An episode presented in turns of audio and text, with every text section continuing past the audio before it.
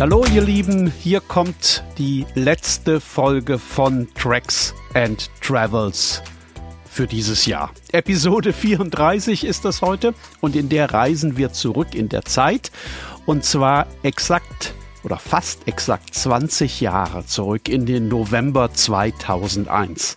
Das mache ich heute, weil ich die Tage beim Aufräumen ein altes Flugticket gefunden habe. Von damals aus dem November 2001 Frankfurt, New Delhi, Stopover am Airport, Weiterflug früh am nächsten Morgen nach Ladakh, also ganz in den Norden Indiens, in den Himalaya. Und als ich das in der Hand hatte, da war ich kennt ihr wahrscheinlich, in Gedanken auch ganz, ganz schnell zurück, diese zwei Jahrzehnte, und war wieder auf dieser Reise, die damals eine ziemlich, naja, ungewöhnliche war, die überhaupt nicht so verlaufen ist wie geplant und eine, von der ich bis heute eigentlich nicht sagen kann, war das jetzt wirklich gefährlich damals? Oder war das eigentlich komplett harmlos, was da passiert ist? Ein paar Wochen nach dem 11. September 2001 und kurz nach dem Beginn der amerikanischen Offensive in Afghanistan. Ich bin Stefan Nink. Ich schreibe übers Reisen, Reportagen, Essays, Romane. Ich rede im Radio davon und mache manchmal auch kleine Filme darüber und eben diesen Podcast hier. And Travels gibt es seit dem Frühjahr 2020 und dass der Podcast mittlerweile tausende Hörer hat, das verdanke ich euch, weil ihr jede Folge hört und weil ihr offenbar auch permanent die Werbetrommel rührt für die Episoden von einem großartigen Planeten. Und wenn ihr wollt, dann nehme ich euch jetzt mit nach Ladakh und zwar in das Ladakh vor fast genau 20 Jahren. Tracks and Travels Episoden von einem großartigen Planeten.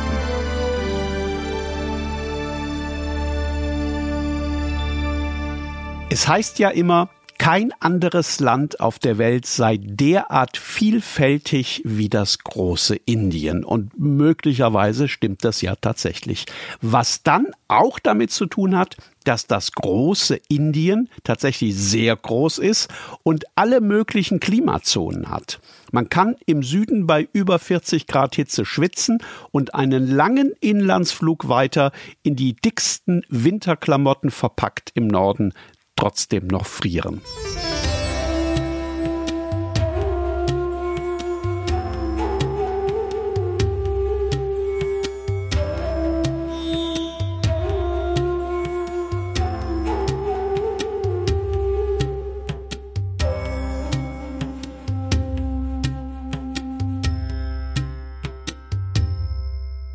Ladakh ist ein ganz besonderes Stück Indien, Indien ist ja eigentlich ein hinduistisches Land, Ladakh aber ist komplett buddhistisch.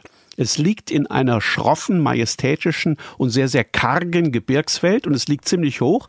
Wenn man mit äh, dem Flugzeug anreist aus Neu-Delhi, Inlandsflug in Ladaks Hauptstadt Leh, dann landet man dort auf dreieinhalbtausend Meter Höhe also quasi von null auf dreieinhalbtausend Meter. Da geht man dann besser mal einen Schritt langsamer, wenn man aus dem Flieger steigt und man holt ganz tief Luft. Und man bleibt besser auch erst einmal ein paar Tage vor Ort und macht in der Zeit nicht wirklich viel, um sich zu akklimatisieren, bevor man dann die Stadt Leh verlässt und wirklich in die Berge aufbricht, die zum Teil dann nochmal sehr, sehr viel höher sind. Ich war mit einem Fotografen unterwegs damals, der in den Alpen wahrscheinlich jeden Gipfel mehrmals bestiegen hat und auch sonst auf der Welt die allermeisten Berge mit Vornamen kennt. Bernd war und Bernd ist eine Koryphäe. Und deswegen hatte ich mir vor der Reise auch überhaupt keine Sorgen gemacht über unsere Berglogistik und über all das, an was man denken muss, wenn man in so einer Höhe unterwegs ist. Und ich hatte mir, ehrlich gesagt, auch nicht so viele Gedanken über die Weltpolitik gemacht, die uns in Ladakh dann aber ganz schnell einholen sollte.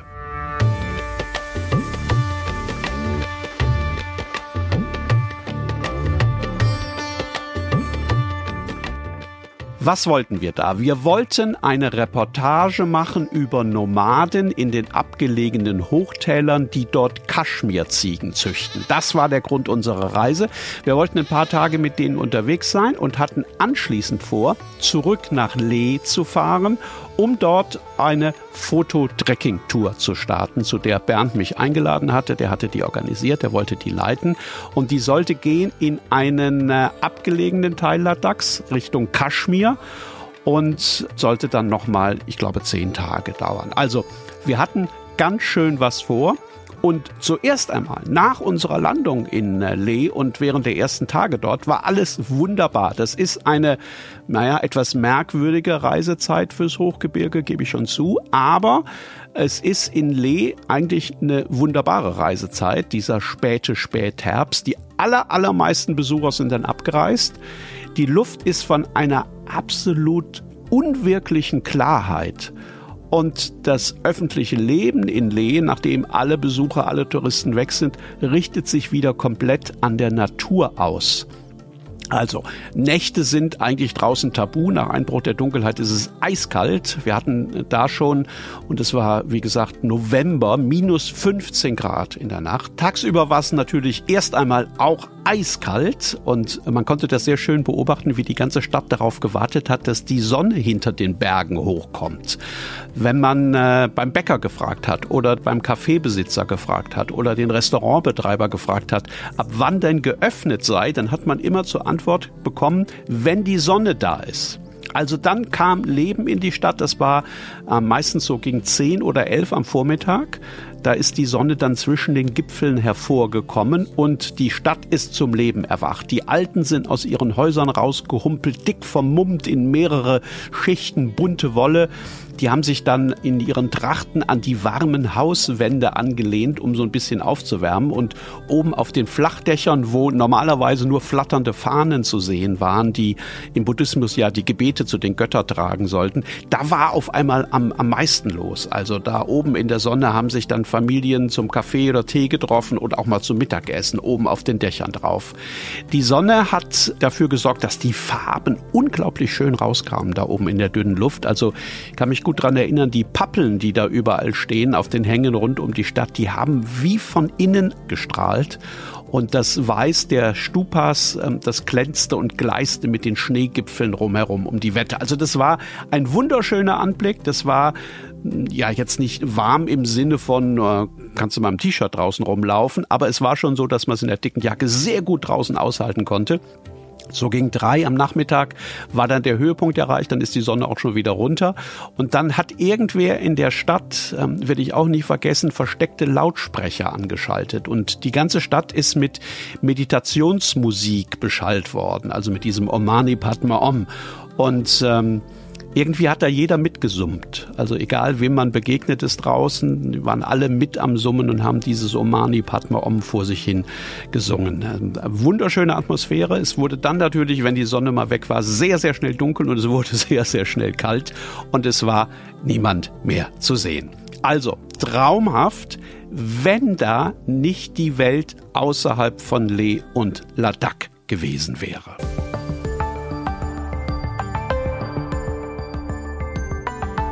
Ihr könnt euch da möglicherweise dran erinnern, nach dem 11. September damals 2001 hatten die Amerikaner irgendwann im Herbst damit begonnen, Afghanistan anzugreifen und mit Bomben und Raketen Al-Qaida zur Strecke zu bringen. Ähm, das wussten wir, weil das bereits passierte, als wir nach Ladakh gereist sind. Was wir nicht wussten, beziehungsweise woran wir einfach nicht gedacht hatten, wobei man das ganz, ganz schnell hätte sehen können. Wir haben nicht daran gedacht, wie nah dieses Ladakh geografisch an Afghanistan dran ist. Die einzige Überlandstraße, die durch Leh hindurch führt, die führt nach Kaschmir. Und von Kaschmir ist man ratzfatz in Afghanistan.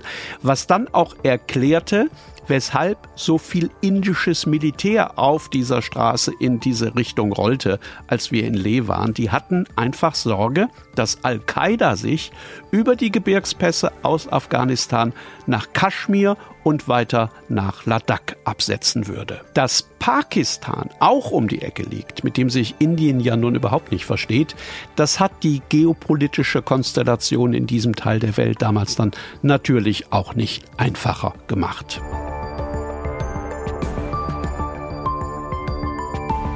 Wir haben von all dem zuerst nicht viel mitbekommen, außer diesen Armeekonvois, die durch Lee gerollt sind. Wir waren auch mehr oder weniger abgeschnitten vom Rest der Welt. Handys funktionierten da überhaupt nicht. WLAN, ich weiß gar nicht, ob es WLAN überhaupt schon gab 2001. Also im Hotel gab es keins und auch sonst nirgendwo.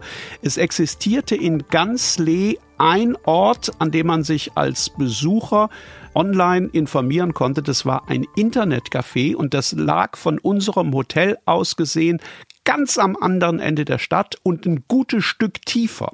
Deswegen sind wir da anfangs nicht hin, weil wir wussten, wenn wir nachher zurückgehen auf dem Rückweg, müssen wir permanent bergauf laufen in dieser extrem dünnen Luft. Also das haben wir uns erstmal geschenkt. Als wir dann ein paar Tage später von den Nomaden mit ihren Kaschmirziegenherden zurückkamen, und da immer noch Armeekonvois auf dem Weg nach Norden waren, ist uns das irgendwann dann komisch vorgekommen. Wir sind dann doch in dieses Internetcafé und das erste, was wir online gelesen haben, war die Meldung, dass Osama bin Laden die befreundeten Kämpfer in Kaschmir und in Pakistan dazu aufgerufen hatte, Al-Qaida im Kampf gegen die Amerikaner zu unterstützen und dass die amerikanischen Geheimdienste, das stand dann in der Meldung unten drunter, davor warnten, Al-Qaida-Kämpfer könnten sich in die Nachbarländer absetzen und dort Anschläge verüben. Außerdem, außerdem befürchte man, dass westliche Geiseln genommen werden könnten. Vor allem Trekkinggruppen in diesem Teil der Welt sollten sehr, sehr vorsichtig sein. Bam!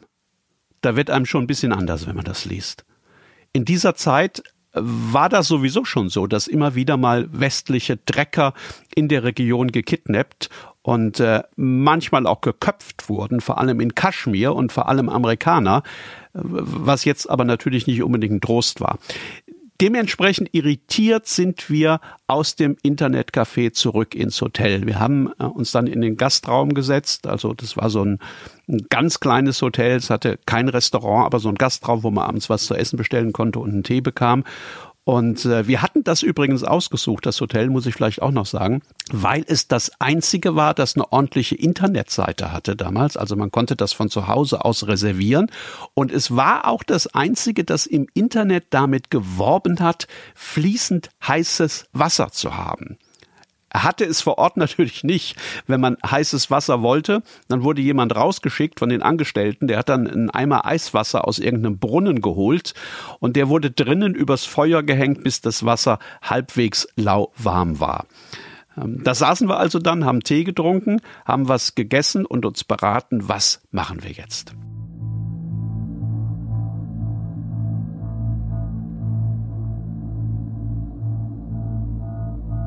Was machen wir jetzt? Bleiben wir?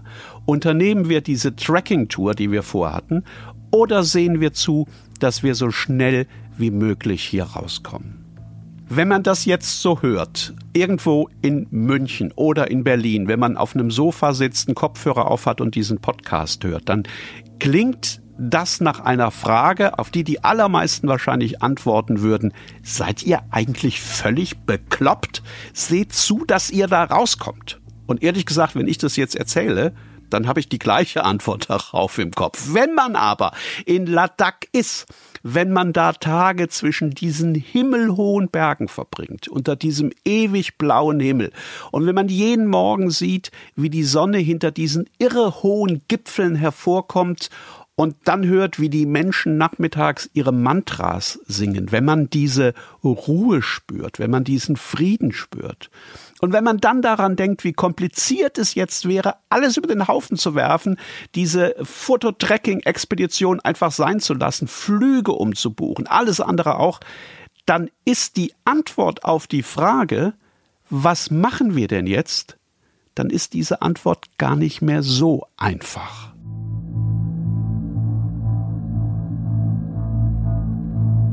Irgendwann, so gegen acht, hielt ein dunkler Jeep vor unserem kleinen Hotel. Konnten wir sehen von drinnen. Der Fahrer stieg aus, hat hinten die Tür geöffnet und eine Inderin stieg aus. Die kam ins Hotel, die kam in den kleinen Gastraum, die hat sich an den Nebentisch gesetzt, hat Tee bestellt und uns mehr oder weniger sofort angesprochen, was uns da schon ein bisschen merkwürdig vorkam. Hat uns gefragt, wie das Wetter in Deutschland gerade sei. Wir sind dann ins Gespräch gekommen und äh, wie das halt so passiert. Wir haben erst über das Wetter in Deutschland gesprochen, dann über Gerichte, was es zu essen gäbe bei uns und hier in Indien.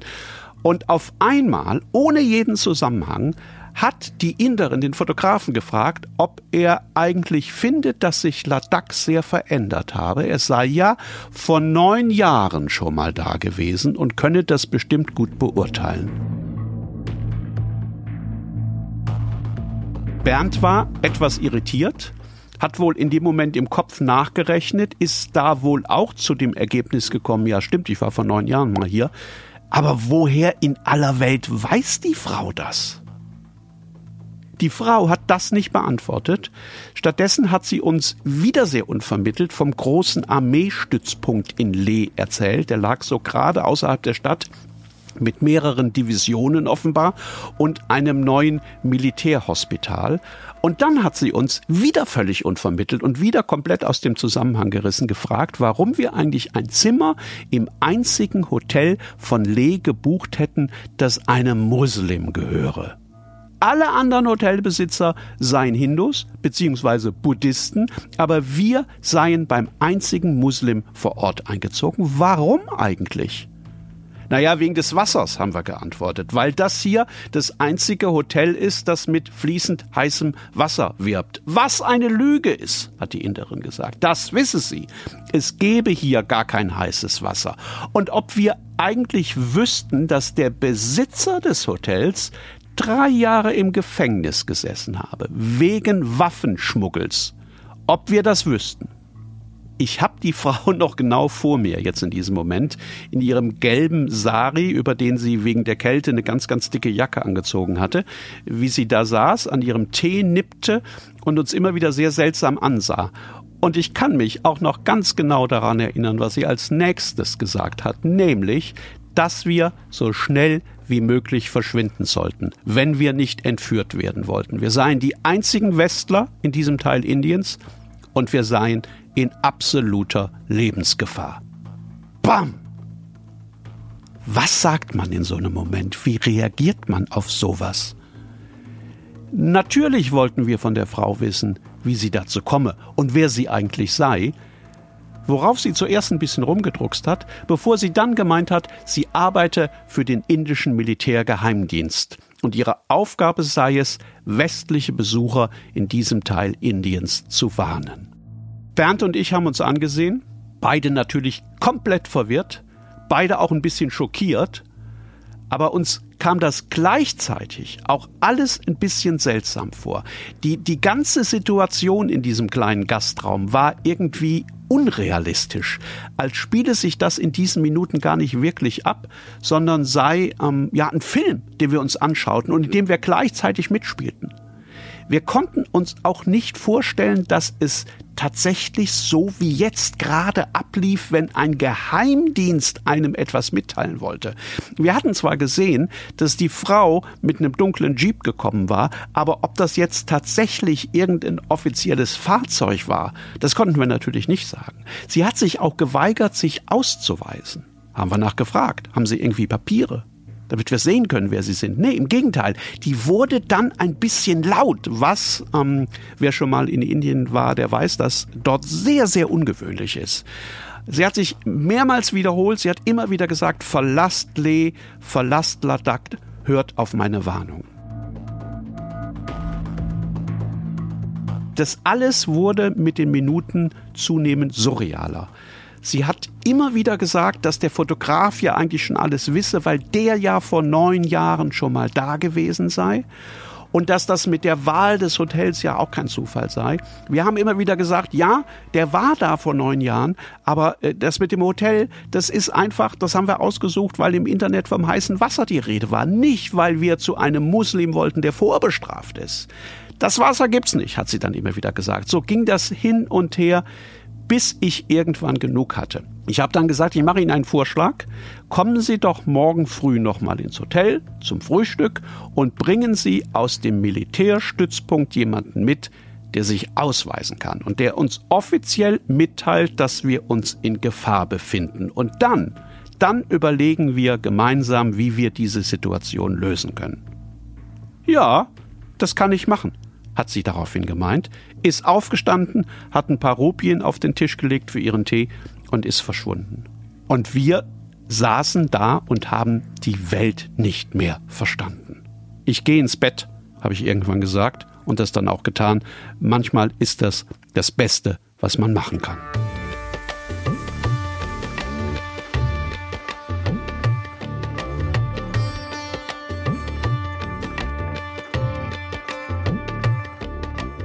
Am nächsten Morgen war Bernd nicht mehr da.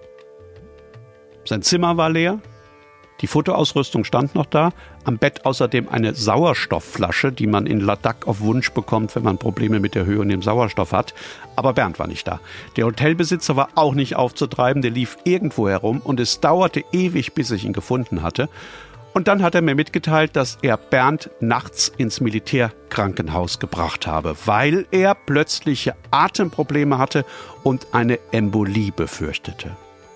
Also, der angeblich wegen Waffenschmuggels vorbestrafte Hotelbesitzer fährt einen Profi-Bergsteiger, der gestern Abend noch putzmunter war, nachts wegen Atemproblemen auf einen Militärstützpunkt, auf dem angeblich die Frau arbeitet, die uns vor einer drohenden Entführung gewarnt hatte.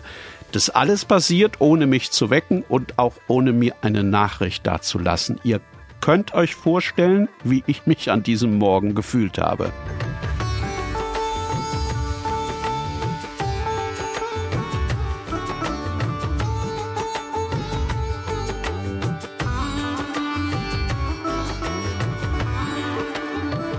Aber bevor ich da weiter drüber nachdenken konnte, war Bernd auch schon wieder da. Alles wieder okay, hat er gesagt. Er habe ordentlich Sauerstoff bekommen. Ihm ist es in der Nacht nicht gut gegangen. Wahrscheinlich habe er aber einfach nur überreagiert nach all der Aufregung. Und dann hat er erzählt, dass er im Krankenhaus die Inderin von gestern Abend gesehen habe. Und zwar als Patientin in einem Bett. Offenbar habe man sie ruhig gestellt und wollte sie gerade in die Psychiatrie einliefern. Sie hat ihn nicht erkannt, hat er erzählt. Sie hat auch nicht reagiert und als er sie habe ansprechen wollen, seien zwei Pfleger gekommen und hätten das Bett mit ihr ganz schnell weggerollt. Wir haben da lange drüber gesprochen. Wir haben lange überlegt, was da jetzt eigentlich passiert war und was womöglich noch passierte, was uns vorgespielt wurde, was wahr war, was stimmte und was nicht, was Wahn war und was Wirklichkeit. Und vor allem haben wir überlegt, was wir nun machen sollten. Am Ende ist Bernd in Ladakh geblieben und hat in der Woche drauf sein Fototracking gemacht, ohne dass irgendetwas passiert wäre. Und ich, ich habe mich nach langem Überlegen in den Flieger gesetzt und bin, nee, nicht nach Hause. Ich bin ans andere Ende des indischen Himalayas geflogen, nach Sikkim, was sehr, sehr weit entfernt ist von der Grenze zu Afghanistan. Aber das ist eine ganz andere Episode, die kommt dann irgendwann mal hier bei Tracks and Travels. Tracks and Travels. Episoden von einem großartigen Planeten.